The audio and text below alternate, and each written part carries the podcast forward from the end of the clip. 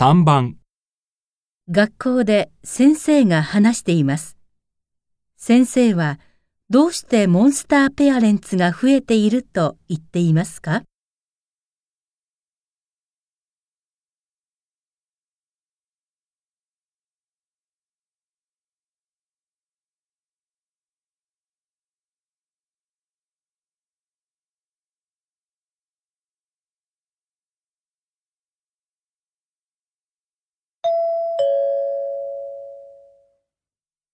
今日はモンスターペアレンツと呼ばれる保護者についてお話しします。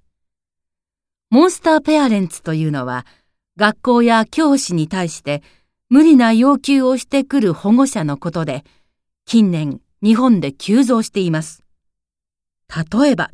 希望する大学に自分の子供が合格しなかった場合それまでの教育費や養育費を全額返せと要求したり義務教育なので給食費を払わないなどといった理解に苦しむような主張をしたりするのです。これらの原因について今の親がもともと教師を尊敬していなかったことや学校をサービスだと考えているといった点が考えられます。このような彼らの行動は常識では理解しがたいものですが彼らをモンスターと呼ぶことも状況を悪化させている一因ではないでしょうか。先生はどうしてモンスターペアレンツが増えていると言っていますか？